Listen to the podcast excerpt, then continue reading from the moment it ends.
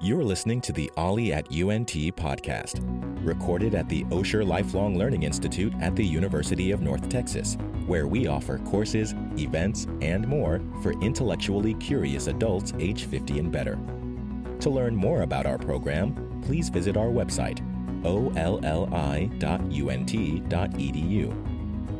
Now, let's join our host, Ollie at U N T member Susan Supak, as she sits down for a conversation with one of the people who makes our program so special. This is Susan Supak speaking at the Osher Lifelong Learning Institute at the University of North Texas in Denton, Texas, known to most of us as Ollie. I'm speaking with Doctor Pankaj Jain, an associate professor at U N T's Department of Philosophy and Religion, a former faculty member of North Carolina State University, Rutgers, Keene, and New Jersey City.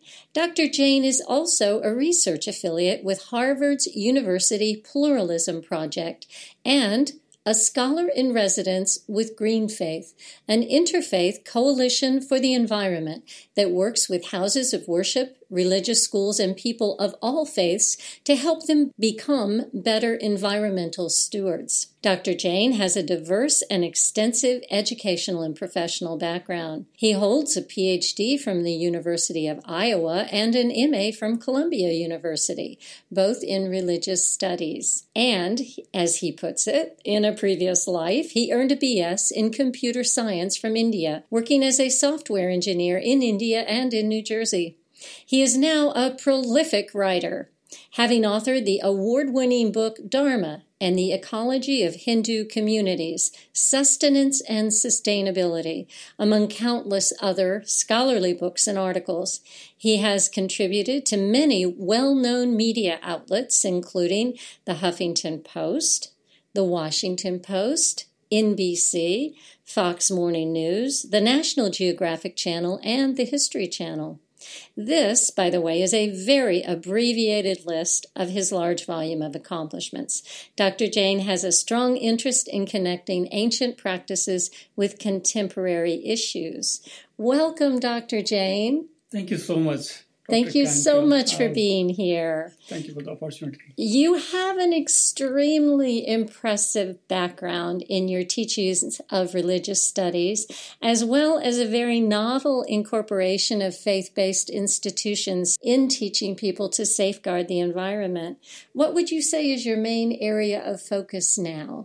The focus remains the culture and ecology, religion and ecology remains my focus. I'm also working on a, on a monograph on Indian Americans in this part of the world, South America and North America. I'm uh, also editing an encyclopedia of Hinduism and another project on uh, editing a volume. An encyclopedia yeah. of Hinduism? Yeah.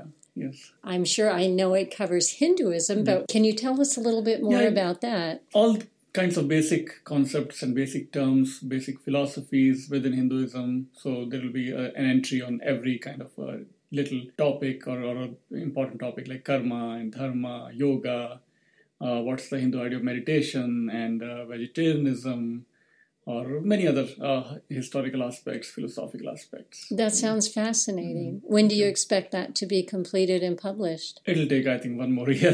Do I'm you? Still collecting entries from different scholars from across the world. It's a huge and topic. It's a huge task. It's coming from Springer, publisher in Europe. That's exciting. Mm-hmm. I was also very interested in reading about the Green Faith community. Yes. What an interesting yes. organization that is. Yes. Has your focus changed through the years and your involvement with Greenfaith? No, it remains fairly uniform across now more than a decade that I've been working with them. We still do periodically some webinars on different aspects of cultures and religions and as how they relate with ecology, uh, environmental ethics and Hinduism, environmental ethics and Jainism, Buddhism and other cultures. We also work together to develop what could be the energy ethics, how we connect with fossil fuel and what do different religious theologies, how what they interpret these uh, fossil fuels and how we should minimize our carbon footprint. Because all cultures, all religions do teach that we, our consumption, our accumulation of resources should be minimal. We should not be wasteful about the way we connect with, with ecology. Those are some of the aspects we keep, we do still work together. continue. And I suppose also you go through people's houses of faith in mm-hmm. order to connect the way their faith actually connects their responsibility yes. to taking care of the earth that they live in. Yes. yes. What a wonderful novel approach. Or it, perhaps it's not novel. It's novel to me. But what a it's wonderful approach. Yeah, we're still trying to develop. We did have... Uh, there used to be a grant from Encore. There's a big energy company in Dallas area called Encore. Mm-hmm. They had a grant where uh, the place of worship could apply for this grant, and they could change their age-old energy devices and utility machines, H V A C units, for example. So there are at least two temples who got that grant through my intervention with working with them. So one Hindu temple and one Jain temple, they both got thousands of dollars of grant from this energy company, and they were very happy to replace their very old H V A C unit with this new, very energy-efficient unit. So cut down the fossil fuel consumption, cut down the carbon footprint of the temple, of, the, of these two temples. Uh, unfortunately, that grant is, is gone now, but we need such, such kind of initiatives where, as part of their corporate social responsibility, these big energy companies or fossil fuel companies can provide these ways to minimize at least houses of worship to cut down their energy consumption and even houses. Does Greenfaith work primarily with institutions, or do they work in educating individuals? Both. Uh, they have they promote solar energy, for example, in New Jersey in a big way. They conduct these educational webinars where practicing Hindus can be reminded of their own traditional ecological teachings. For example, to you know to remain vegetarians, for example, because Hinduism treats uh, even animals, even reptiles and rivers and mountains and Mother Earth as divine, as, as goddess, uh, Mother Earth as goddess, and some parts of some theologies of, of Hinduism, so, for example. So it's more and more uh, how these teachings connect with ecology is the way Greenfaith works with several scholars of Islam, Judaism, Christianity, different denominations of Christianity, and how they can uh, reinterpret their teachings in the ecological, in an ecological way, so that every tradition, every culture, every religion can be a better steward for Mother Earth and how we can, whatever planet Earth we still have, we still have natural resources and, things, and we need to save them. Things need to be done things now and quickly. And quickly. I remember at one point hearing about a health-based initiative called Blue mm-hmm. Zone that worked to educate people on health, both mental and physical health and mm-hmm. healths of communities. And one of the ways they found that was very effective was to go through all the different facets of the community, mm-hmm. the schools, mm-hmm. the civic areas, and then also in the houses of worship. Really? So yeah. I think that's just a wonderful way to communicate yes. to people and to make a connection of the responsibility very, yeah. that very, people have. Yeah. Do you get a very tremendous response from that? Yeah, I think uh, there is definitely great uh, awareness. Uh, people like to see, especially young people, like to see that their traditional wisdom that is being passed on from generations, it's still relevant, how it can be made more relevant for contemporary times, for, for example, health issues and health of our own bodies and minds, but also health of our planet, how our traditions can be reinterpreted, so that we take care of both. You know, what is good for our health is also good for Mother Earth. The connection of it all. Uh, right, exactly. So, for example, you know, many scientific researches have come up recently by United Nations and even by United States government and so on, where it where they say that meat consumption is one of the top three reasons for climate change, and also especially red meat is very bad for our own health. I had so. actually interviewed some scientists at one mm-hmm. point on mm-hmm. climate change, and it was very interesting to me that they said yeah. the energy consumption that goes exactly. into meat processing. You want to talk a little bit sure. about that? I had not heard of that before, so maybe sure. many of our listeners aren't aware yes, of yes. why it helps to shop local and it helps yes. actually to maintain a vegetarian yes, diet. Yes, yes. So there are now several uh, surveys have been done, researchers have, have been done, where they have shown that the what we call as lungs of our planet are the Amazonian forests in South America, right? Now, South American forests are being destroyed for several uh, decades now because those forests get replaced by cattle ranchers. So they grow food for animals. Now, animals need these food, this food but animals are needed to be uh, grown for human consumption. Cattle, right? Cattle becomes beef. So the food that is growing uh, on the at the cost of the Amazonian forests is being raised for cattle, and cattle is raised for us, for our beef, beef consumption. So by our meat consumption, by our red meat consumption especially, we are causing the destruction of the lungs of our planet. the Amazonian forests, and there are many reasons. So that's one big, big way we are affecting, directly affecting the forests in the Amazonian area in South America, number one. Number two, as you already said, energy consumption to sustain this massive population of cattle across North and South America. Then energy consumption in transfer of the meat from different parts of the world to our grocery stores. Then the water consumption for the cattle to raise them. You know, in our the population problem that we hear sometimes, that population in Asia especially is, is huge, and that mm-hmm. causes a lot of lot of consumption of a lot of natural resources. But more than the human population, it is the cattle population really that is the biggest, you know, one of the biggest reasons for climate change. Because is cattle that right? needs, cattle needs cattle needs food, cattle needs water, cattle needs energy. Where does it come from? It comes from when we wipe off Amazonian forests and we grow food there for the cattle. And and we transfer water, enormous amounts of water from one place to another. We and we transfer meat itself from one place to the other. And there are these health issues. Several times meat recalls happen and so on. Mm. So it's a, it's a growing health risk for our own bodies and minds, but also growing health risk for our planet. Very interesting. So I had never heard that before. Mm-hmm. I didn't yeah. know that aspect. Yeah. Now, a little shift, but not mm-hmm. entirely. Mm-hmm. You teach at the university, yes. uh, U N T. And yeah. what do you teach at U N T? I teach several courses such as World Religions. We mm-hmm. call it, we still have a, this old title called Great Religions. But Great Religions. They're all every great. Religion is great, but we cannot teach them all. So no. we, we pick some that are most widely sure. practiced traditions across the world. Uh-huh. So that I teach. Uh, four or five times I've taught that. Also online I teach that course. Then I teach uh, culture, uh, philosophies and religions of Asia. So India, China, Japan. Hmm. That I've taught at graduate level for P H D students and uh, master students uh, once. Interesting. Then I've taught uh, both undergrad level and grad level Buddhism, Hinduism, Jainism, and ecology, how they connect with, with environmental ethics. Then just ancient Indian philosophy and religion and modern Indian philosophy and religion. I used to be in anthropology department also before I became full-time in philosophy and religion. There I taught people and culture of South Asia, anthropology of religion, how relig- different religious traditions are actually practiced on the ground. Uh, such as Native Americans, for example, mm-hmm. who do not have any scriptures, written scriptures, but they are also very serious and interesting ways they practice their traditions. So even those are studied by anthropologists, because even though they don't have written scriptures, but their practice, their life itself is their religion. There is no right. such word.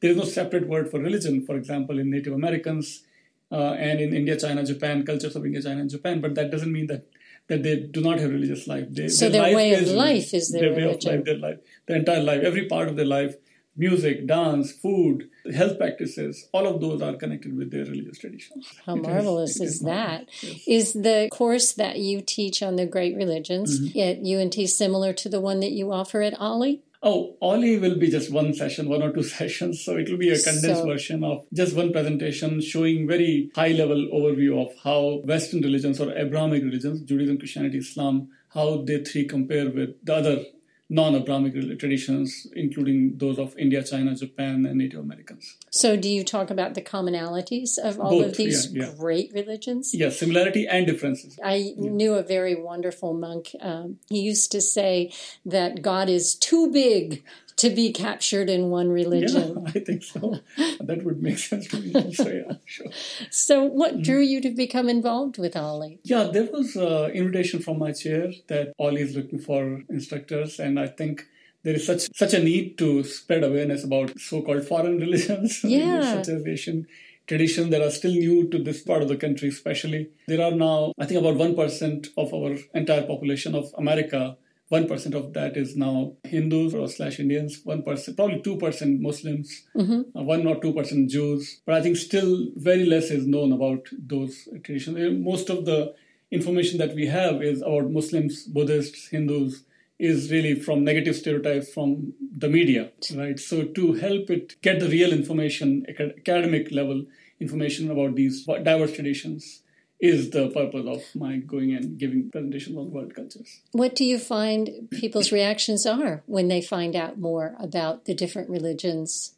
Somewhat surprised, somewhat aha moments. Some might be already doing something similar that have indirectly might have come from Hindu or Buddhist traditions, for example, idea of meditation and yoga. Yes. You know, everybody does yoga. Exactly, exactly. But where it came from, that, that connection is not enough highlighted. In there is the, the biggest, the most popular magazine in America is called as Yoga Journal, on yoga. I'm, right? I'm very familiar with it, but actually. But you will never find even once any mention of India or Hinduism in that magazine. Why is that? Why is that? Why is the source never being acknowledged when yoga is practiced by thousands? It's a multi-billion dollar industry. Yoga is a multi-billion dollar industry in America. But, but but it is being done as if it was, you know, it suddenly just appeared in America. It came from India. It's like going out for a run or something, yes. doing yoga. There's yeah. a little bit more behind exactly. it, is there not? Exactly. And also, it's not just physical postures that we are doing. There's a philosophy behind it. There is a science behind it. There's a cognitive science. There is neuroscience behind yoga. The breath control, the breathing mechanism behind yoga, the mental control uh, behind yoga, all of that is integrated. It's an integral yoga. It, it's an integrated system. Doctor The, Jain, I see an Ollie course evolving here as you speak. I would be your first person to sign up. There is a lot to be, lot is hidden behind the I see, name yoga. Even when you sign up for yoga, you right. don't hear right. that. You right. don't right. often hear that. Now, perhaps it would be a little bit uh, disconcerting for some people, but not when they truly understand right. Right. the sources and that. Do you find that people are surprised when they find out the commonalities in the great religions throughout the world? I, yeah, I, I do focus on both, on, on similarities and differences. So mm-hmm. I don't want to make everything sound like, as if all religions are same. No, they're not same. Not. They are very, they, they can be very different. They are, they are very different. Yeah, sometimes it could be overwhelming with so much information. I'm doing my, my duty I, as an instructor, as a professor, to, you know, to educate people as much as I can. Is it a popular class in the university? Yes, uh, I get, uh, we do get one hundred fifty students every time we sign one hundred fifty up. one hundred fifty students, time for wow. Great, great religions, yes. Do you see an advantage to interfaith dialogue, to becoming familiar with the religions of the peoples throughout definitely. the world? Oh, yes, definitely. That's uh,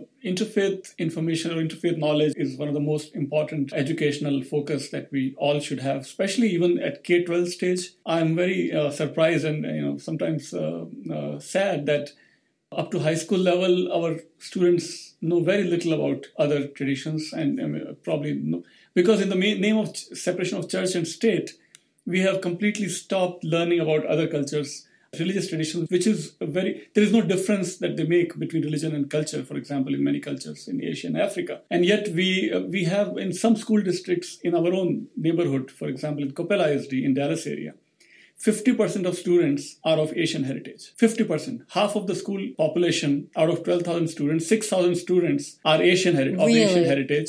And yet the teachers are only two percent of teachers are of Asian heritage.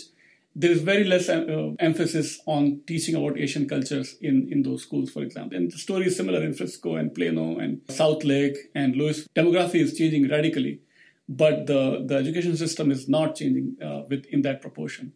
And that may uh, that that concerns me a little bit. I can see why you have that concern, in that religions are very much a part of the cultural mm-hmm. aspect of mm-hmm. the different peoples throughout the world, and yes. to understand each other. Right, exactly. We certainly have to understand much of where we come from exactly. and what our exactly. beliefs are, and exactly. perhaps even our way of thinking, so that we don't have tremendous misunderstandings that happen, I think, on a daily basis. You've been quoted or interviewed by many major news outlets, both print and media here in the United States and abroad. What types of articles and programs have you been involved in?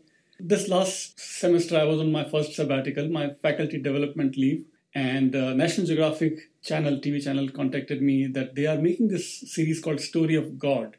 The two seasons have already gone, Story of God. Program that pro- that series is narrated by Morgan Freeman, and he's also one of the key part, one of the major participants in the way he's telling the story of God, story of world religions, basically. He goes, travels to different places in the world and explores different aspects of different religious traditions, including pyramids and China and, and, and Egypt, Jerusalem, and so on.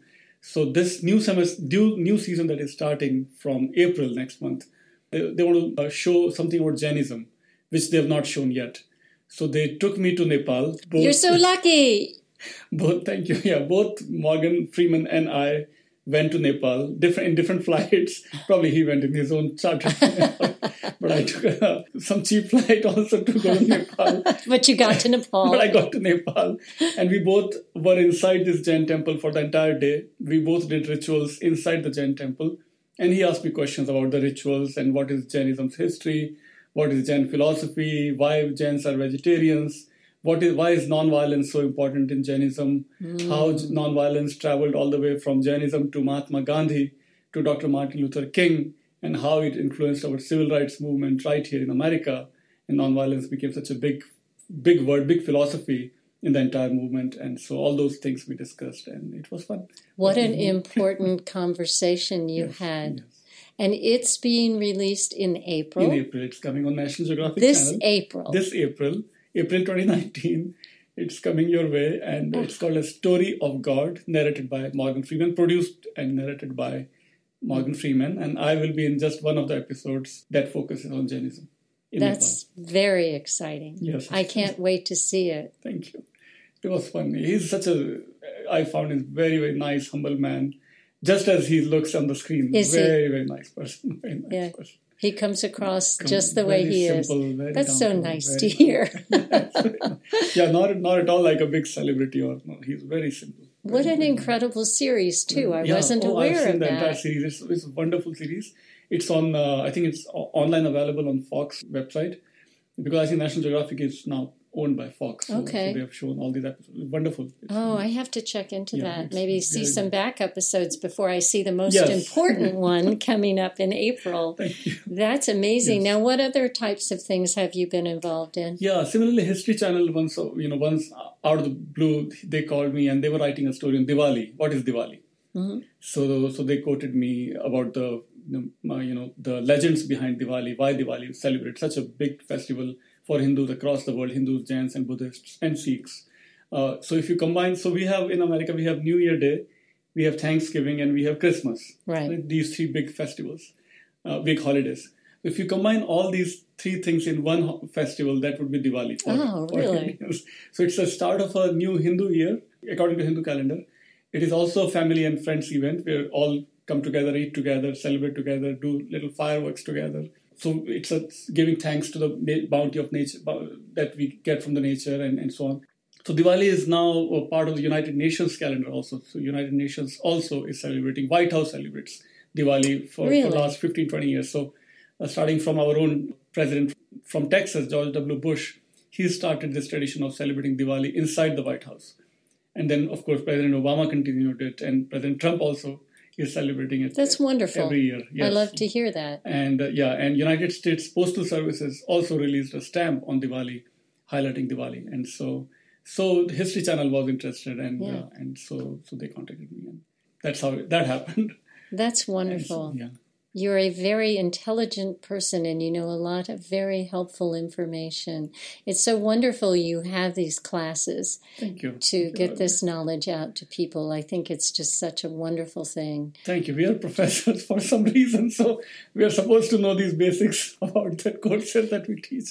Well, it's good to share it with the rest of us who don't know and need to know. We all have our own specialities and fields, and sure, you know, we all have our expertises and, yeah. and fields. We, well, this is an important yeah. one. I think we're a bit fractured these days, oh, so yeah, that's, yeah. it's nice to learn things that bring yeah, us all together. That's totally, yeah, yeah, that's, yeah. Now, I read that you are co-founder of the American Academy of Indic Studies. What is that organization? Yeah, this we started just a couple of years back. It's an international new academy or uh, scholarly organization where we started a, a new journal also to highlight the research uh, from Indic perspective. So India, like many other parts of the world, was colonized by the British for more than a couple of centuries. Mm-hmm. And much of the knowledge that we get outside of India is heavily colored, or the lens is always still the colonial lens. So how do we decolonize that knowledge and present true or better perspective or Indic perspective on the on that knowledge? That's the, one of the main focus of that this new academy that I was one, I am one of the co-founders. And we, U N T was very helpful in providing uh, online space, uh, our library, U N T library, where we also have this free open journal called American Journal of Indic Studies, where anybody can read articles for free online. So they can either just go online, or they yes. can go through the library at U N T? Through our uh, U N T library, yes. Uh, U N T library has a has a link uh, that maybe I can email you and you can share on the show notes. Oh, that would be wonderful. Where, Thank yeah, you. Yeah, how people can read these articles for free. So the second issue will be coming up this summer of our journal. So we'll be also we'll be doing one first major conference, uh, most likely in Ohio area, Columbus, Ohio. Mm-hmm. We, will, we will invite scholars from across the world and present papers on Indic categories of knowledge. What is Ayurveda, for example? What is Dharma? How is Dharma similar and different from religion? Idea of religion and Dharma, how they compare. Idea of yoga and meditation and vegetarianism and, and many other things that are related with Indic studies. Well, this has been so interesting and so fascinating, and I thank you so much. I know you have a very busy schedule, and I certainly appreciate you taking the time today to come in and talk to us about these things. Thank you very much, Doctor Jain. Thanks a lot, Susan, and it was fun to talk to you. It was a lot of fun. This has been Susan Supak at the Lifelong Learning Institute at the University of North Texas with Doctor Pankaj Jain. Thanks so much for listening.